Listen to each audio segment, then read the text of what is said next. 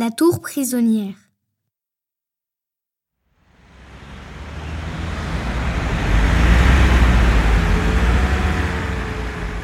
Waouh! Impressionnant ce bâtiment! Attention Noé, il ne s'agit pas de n'importe quel bâtiment. Nous sommes en face d'un monument historique. Il paraît ancien. En effet, la tour prisonnière est la seule tour qu'il reste des fortifications qu'avait fait construire Louis XI par Vaux-Isle-Saint-Martin entre 1476 et 1483. Ce bâtiment, dont les murs sont composés de calcaire et de basalte, comporte une tour haute de 18 mètres et large de 23 mètres. Des ouvertures pour le tir sont pratiquées à travers la muraille, dont l'épaisseur atteint 9 mètres à raison de 3 ouvertures pour 3 niveaux. Ce lieu a l'air chargé d'histoire. Oui, en effet, durant les siècles précédents, la tour prisonnière a changé de fonction. À l'époque de Louis XI, la tour faisait partie des fortifications de la ville et servait de tour de garde.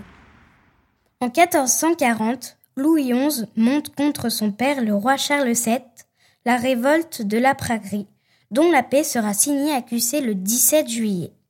Devenu roi, il fait face à de nombreuses révoltes féodales, dont celle du duc de Bourgogne, ce qui l'incita peut-être à faire refaire les fortifications de Cusset, dont il prétendait qu'elles étaient les plus belles murailles de son royaume. Il favorise la reprise économique. Il fut l'un des rois qui contribua le plus à l'unité nationale. Puis elle servit de prison à partir du XVIe siècle jusqu'aux années 1960. Et depuis 1980, elle abrite le musée de Cusset dans lequel se trouve une maquette de la ville telle qu'elle pouvait être au Moyen-Âge.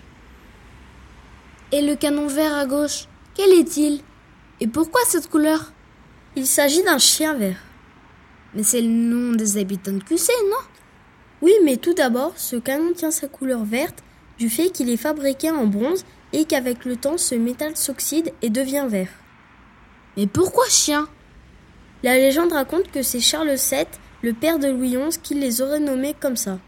Comme on l'expliquait auparavant, lorsque Louis XI voulut se révolter contre son père, le roi Charles VII, ce dernier voulant lui donner une leçon, l'emmena vers les remparts et lui dit « Louis, voici un de mes bons chiens verts.